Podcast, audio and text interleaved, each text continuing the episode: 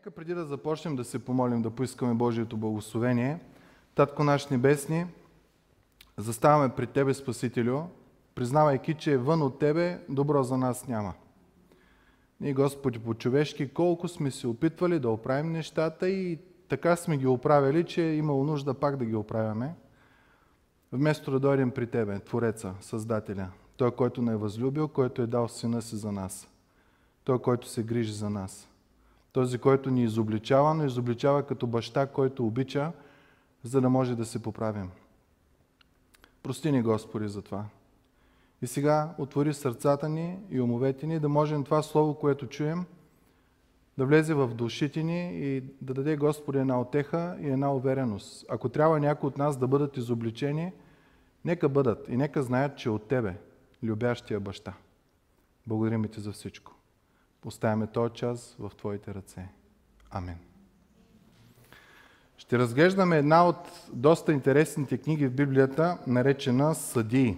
Тя е седмата книга в Библията, така че ще помоля те от вас, които имат Библия около тях и на телефоните си, да отворим на книгата Съдии. Ще разгледаме уводната част, началната, за да можем да разбереме как стоят нещата, защо се стига до този момент, където се събираме.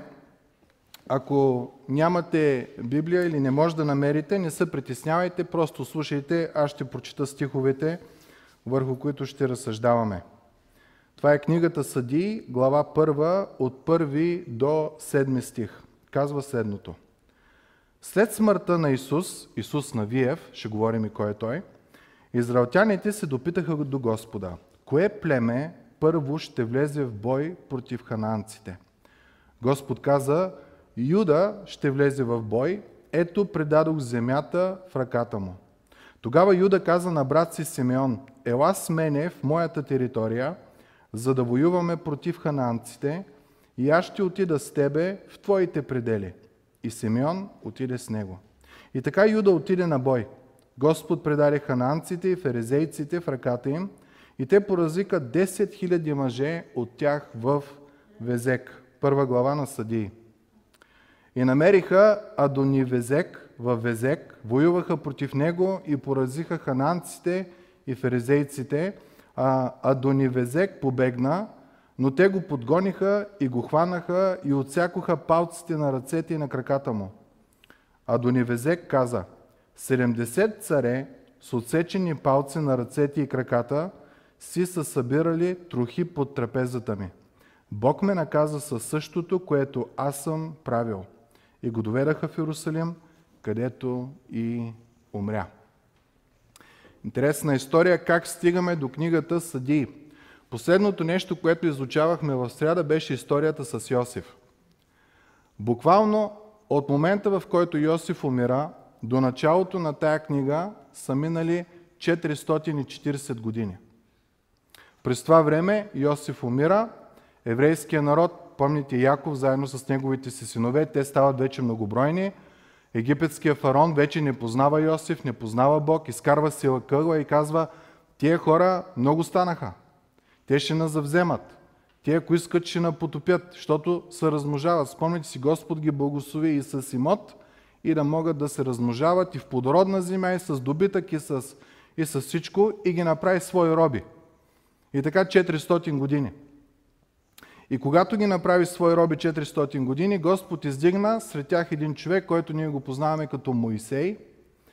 И чрез него Господ освободи израелтяните от Египет. Спомняте си 10-те напасти.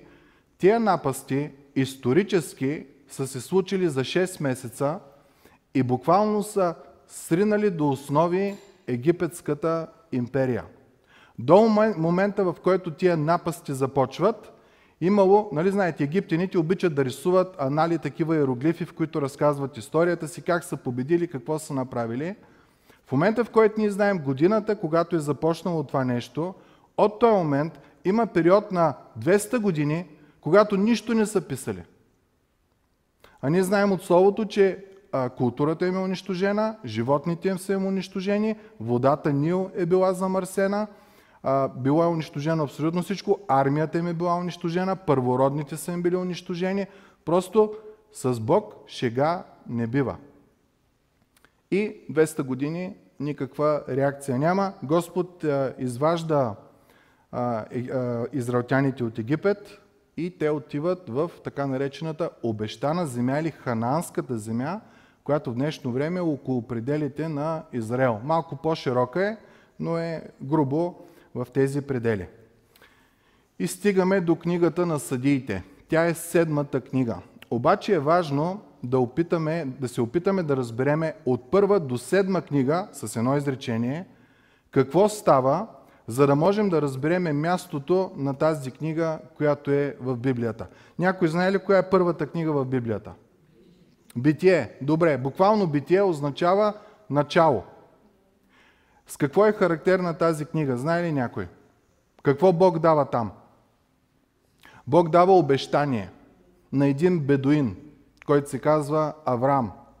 И обещанията, ако си спомните, бяха: ще ти дам земя, ще има потомство от тебе, което ще бъде многобройно като звездите, и един потомък от твоето потомство ще служи за благословение на абсолютно целия свят. Та имаме обещание. В книгата Изход вече Израел е под робство, обаче в книгата Изход също и това спасение от робството. Та един вид обещанието, което Бог дава в Битие, виждаме, че и най-силната империя за времето си, египетската, не може да го спре. Обещанието продължава и края на книгата Изход е: Божия народ тръгва към обещаната земя, която Господ се е клел. Следващата книга коя е? Битие, Изход, Левит. В книгата Изход Господ им дава заповеди, дава им закони, дава им начин, по който те трябва да живеят. И между другото, историците казват, че закона, който се намира в Битие, в Изход, в Левит, в Числа и в Второзаконие, сумарно, ако се събере и се приложи, буквално е закона, който е нужен от една група хора да се създаде една цяла държава. За абсолютно всяко нещо е промислено. И ако ти изпълняваш тия закони, абсолютно ти можеш да си уредиш една държава, която имаш. Та Бог наистина си изковава, си изгражда един свой народ, като почнеш от законите и до другата част. И в Изход им казва: това са заповедите, които вие трябва да следвате. Спомняте си, 10-те Божи заповеди се намират в книгата Изход. Следващата книга беше Левит, нали така? Книгата Левит, нали си спомняте за какво става въпрос? Там става въпрос за жертвите. Защото Бог знае, че закона, който е дал в Изход, те не могат да го изпълняват. Те имат нужда от прошка, те имат нужда от посредник, и книгата Левит описва жертвите как да стават, и в книгата Левит също се описва Божият свещенодействието или ролята на свещеника като посредник между Бог и човек, което е много важно. Връзката на човек с Бог не е основана на това ти да си абсолютно изряден по отношение на спазване на закона. Бог много добре знае, че не можеш. Връзката на човек с Бог се основава на това, на Божията милост, на Божията прошка и на твоето смирение. Това е много важно да го осъзнаем. Много често ние, християните, изпадаме в някакви идеалистични моменти, където никой никога не може да греши, и хората се обезокуражават, когато им говорим за Бог и как трябва да живеят, защото всеки знае, че грешим. И когато ние изградим един фалшив образ на праведност, нали, пред хората, и изведнъж навидят, че грешиме, вместо да блеснем, ние лъсваме, и хората се разочароват и казват: ако той, който ми говори за този висок морал, има заробва, прави същото, което не трябва да правя, че аз какво да го следвам? Спомняте ли си, фарисеите имаха същия проблем. Исус им казва: ви възлагате на хората заповед, заповед, заповед, които вие самите не ги изпълвате, не ги изпълнявате. Връзката на човек с Бога е основана на Божията прошка и на Божията милост и на смирението на човека, когато е съгрешил, да се покае, да поиска прошка. И това го виждаме веднага. В момента, в който Бог дава закона в Изход, веднага дава Левит: когато сбъркаш, какво трябва да правиш. Каква жертва, за какво нещо, кога свещеника да те благослови, кога свещеника да те очисти, кога свещеника да прави различните ритуали, които трябва да правим. Между другото, това не е нещо ново за нас. В християнството е същото. Аз ще ви зачита едни стихове на 1 Йоан. Ако кажем, че... Как продължава стиха? Нямаме грях, лъжем себе си и истината не е в нас. И последващия стих казва и лъжим и Бога. Защото Бог казва, всички се грешават. И вижте как продължава Евангелист Йоан. Ако изповядваме греховете си, ако си честен, смирен със себе си и кажеш съгреших, той е верен и праведен да ни прости греховете и да ни очисти от всяка неправда. Основата на връзката на човек с Бога е смирението на човека и Божията милост, Божието дълготърпение, Божията прошка и Божията благост. Виждаме го в начина, по който книгите са подредени дори в самата Библия. След Левит, коя е книгата? Числа. Защо е числа? Някой знае ли? След като излизат от Египет, отиват на планината Хорив, Господ им дава 10 Божии заповеди, веднага след това им дава когато съгрешиш какво трябва да правиш и след това народът тръгва из пустинята. Обаче по времето на пустинята хората започват да роптаят. Е как може, когато в Египет имаш и краставици, и домати, и репички, и марули, и всичко това, Бог да надокара тук и нищо да няма. И Бог насред пустинята им дари вода, бол, колкото искат. Даде им храна, даде и ангелска храна, манна небесна, ни казва. Не знаем какво е това, но е нещо, което Бог го е снабдил, деца вика, собственоръчно им го предлага. Отделно са яли месо, пътпадъци. Отделно е имало облачен стълб през деня, който докато ходиш в пустинята, слънцето не те наранява и когато вечер си на стан някъде, той облачен стълб става огнен стълб, за да те топли и да пази от зверовете. И ни се казва 40 години дрехите не увяхнаха, обувките не се скъсаха, никой не умря от болест. Единствено това, от което умряха, беше от непослушание. И най-големите примери на непослушание виждаме в числа. И Бог каза, това поколение, което излезе, ще умре. Поколението, което идва след тях, то ще оцелее. Тоест всички, които са над 40 годишна възраст, измират през тези 40 години в пустинята и новото поколение, техните деца са това. Книгата Числа завършва с едно голямо преброяване на народите, на племената, които са там. От този колко стотин хиляди, от този колко стотин хиляди и грубо можем да заключим, че са 2 милиона и половина. Тие хора 3 милиона, 2 милиона и половина, 3, които са излезли от Египет. Книгата Числа. Затова е Числа, защото е било голямото преброяване. Някой знае ли след Числа, коя е другата книга? Второзаконие. Самата дума трябва да ни напомни нещо.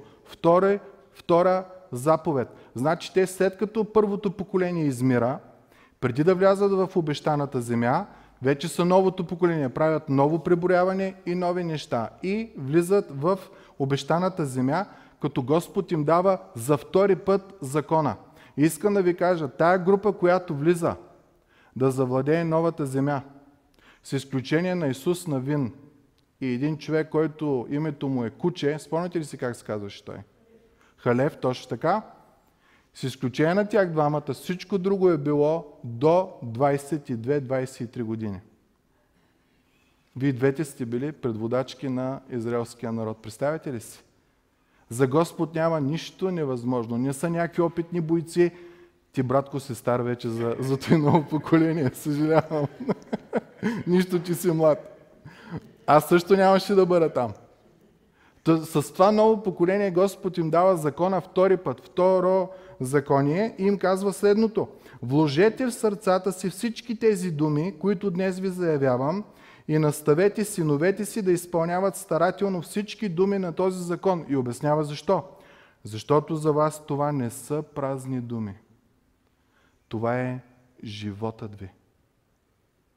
Божието Слово е животът ти. и с това ще се продължи животът ви на земята, към която минавате, за да я завладеете. Следващата книга е книгата Исус Навин. Само тия двама човека, за които ви бях казал, Исус Навин и Халев, от старото поколение, само те Господ ги запази и Исус Навин стана предводителят на народа. Между другото, във Второзаконие Моисей вече беше починал в края на Второзаконие и имаме нов ръководител, който е Исус Навин. Под негово ръководство Израел започва да завладява земята, която Господ им дава. Ханаанската земя или, както я знаем в Библията, обещаната земя. И Бог им дава едно обещание и една заповед. Трябва да завладеете земята и да живеете както аз ви казвам, а не както вие си искате. Какво направиха хората?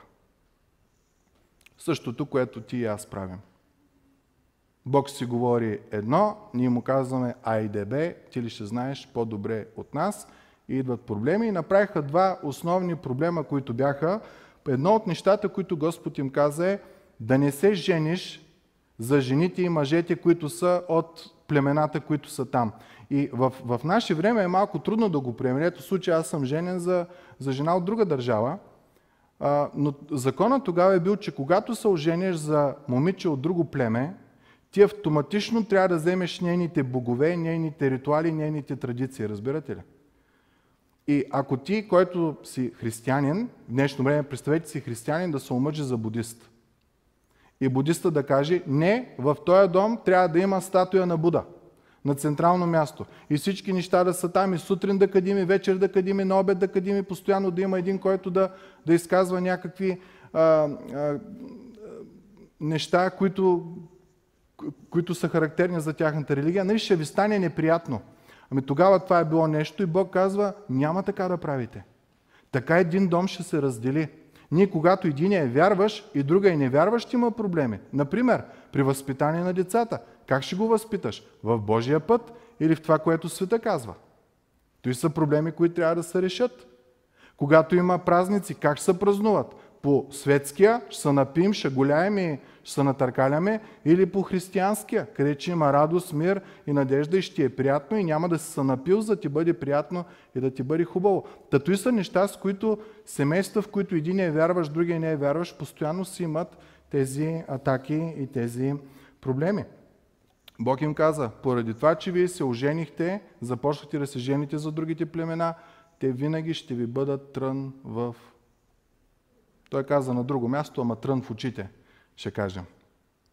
Друго нещо, което направиха те, като значи първото беше женят се за другите народи, като автоматично приемат техните богове. Второто е, те спряха да учат своите си деца на Божиите пътища. Значи едно е само, примерно да кажеш, половината къща е на Буда, другата половина е на Исус и неделя сутрин тук, неделя вечер там. Той е глупаво, ама така. Друго е, той, който е Буда, да си изпълнява всичките неща, той, който е християнин, изведнъж да ще кажем, то няма смисъл. И да спре. И спират да водят децата си на неделно училище. Бог тук им казва, да учиш децата си старателно на този закон.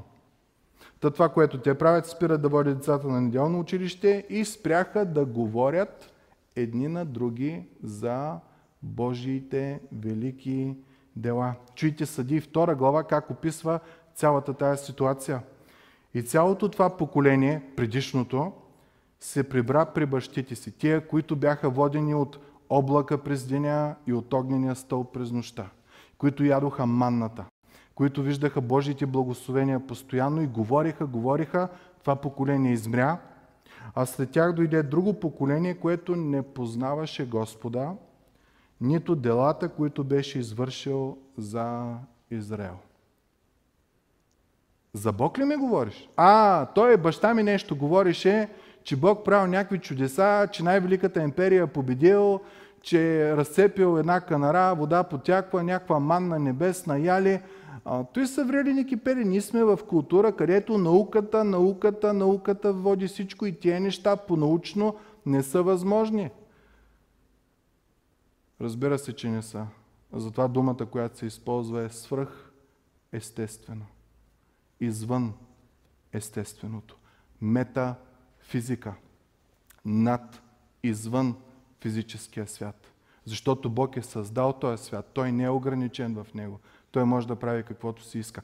Та народа спира. И знаете ли, когато спрете да учите децата си на Божия начин, на Божия път, и вие спрете да говорите за Бог, спрете да размишлявате върху делата му, чуете какво ще се получи един ден, отново цитат от книгата Съдии, всеки правеше каквото му се виждаше за добре. И ще видим, че от тук нататък започват огромните проблеми. Представете си да живеете в свят, където всеки правеше каквото му се иска за добре. Изведнъж някой решава, че му се иска да кара колата си на тротуара. И няма закон, който да го спре. Защото няма стандарт на праведност. Няма никой. Как бихте реагирали? Ще се разлютите, нали? Ама откъде ще кажете, той е прав или аз не съм прав? Изведнъж някой може да каже, ти който ходиш по тротуара, трябва да ходиш на пътя. Ама там има коли. Няма значение. Това е. Разбирате ли глупостта? И ще видим тук след следващите среди до каква глупост се стига в живота за този начин на мислене.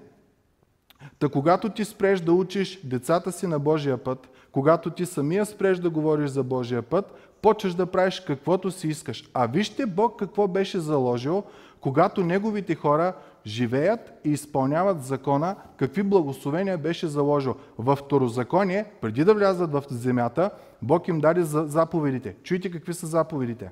Ето аз ви научих на наредби и закони, според както Господ моя Бог ми заповяда, за да живеете според тях в земята, която получавате като наследство. И чуйте. И така, пазете ги и ги вършете, защото в това се състои мъдростта ви и благоразумието ви пред племената. Между другото, знаете ли защо след като падна комунизма, всичко тръгна да бяга на запад? Почти никой не тръгна да бяга на изток. И в днешно време е така. Аз не познавам човек, който е тръгнал на изток да бяга. Всичко бяга на запад. Защо? Защото основата, вече не, основата на западния свят беше поклонение към Бога.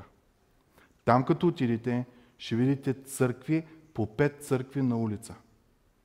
Едно време целият народ в неделя не се е работил и единственото място, където можеш да ги намериш, е било в църква.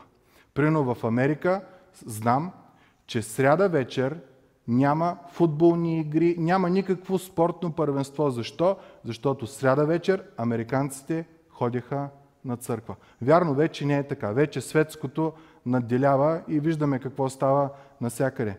Но причината всички да тръгнем да бягаме на запад беше, защото там човешкото достоинство беше съхранено. Там заплатата отговаряше на труда, който вършиш. Грижата към човека беше коренно по-различна от това, което беше тук и в някои случаи дори и на изток от нас. Защо? Основата. Когато разбиеш тая основа, вече нито на изток ти се ходи, нито на запад ти се ходи, нито тук ти се седи и не знаеш какво да правиш. И пееше на песен, то свят не е мой дом, а само пътник съм. И накрая се оказва, че Библията ти казва, че няма да намериш утеха никъде. Единствено и само в Господа. Бог казва, ако изпълняваш тия заповеди, другите народи ще казват невероятни неща за тебе. Чуйте какво ще казват. Ето хората от този велик народ са мъдри и разумни. Представете ли си немеца, руснака да кажат за българите, тоя велик народ е мъдър и разумен. Не е велик народ едно време, какво е правил тия работи. Нали? Ние се обичаме да се хвалим с миналото си. Аз съм същия. Като тръгна да играя спорт, фъкълам, аз съм на 20 години, в перфектна форма и каквото си исках правих тогава, до момента в който трябва да се понапъна малко и разбирам, че всичко е било в миналото. Когато ти изпълняваш Божия закон, когато живееш по Божия стандарт, в дома ти, в държавата ти, дай Боже, хората, които са около тебе, казват, този велик народ е мъдър и разумен. Причината коя е? Защото кой друг народ е толкова велик, че боговете му да са толкова близо, както Ехова, нашия Бог е близо, когато и да го призовем. Или кой друг народ е толкова велик, че да има толкова справедливи наредби и закони, какъвто е целият този закон, който излагам днес пред вас. Когато отидем на Запад, защо ходим? Защо там се спазва закона?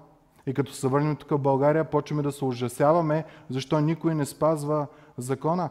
Нали, говоря символично, но разбирате за какво става въпрос. Хората, които отиват сред Божия народ, виждайки как Божия народ живее според Божия закон, си казват: и аз искам тук. Тук човека не е произлязъл от маймуна. Тук човека е Божие творение. Той има достоинство на работното място. Малкото бебе, което се ражда, той има достоинство, той е живо, той един ден може да стане министър-председател, може да прави много добро. Аз искам да живея на това място. И завършва: само внимавай и усърдно пази душата си. Да не би да забравиш делата, които си видял, и да не би да забравиш всички тези дни на живота си, но ги напомни на синовете си и на внуците си. Когато ние забравим какво Бог е направил за нас, ние озверяваме.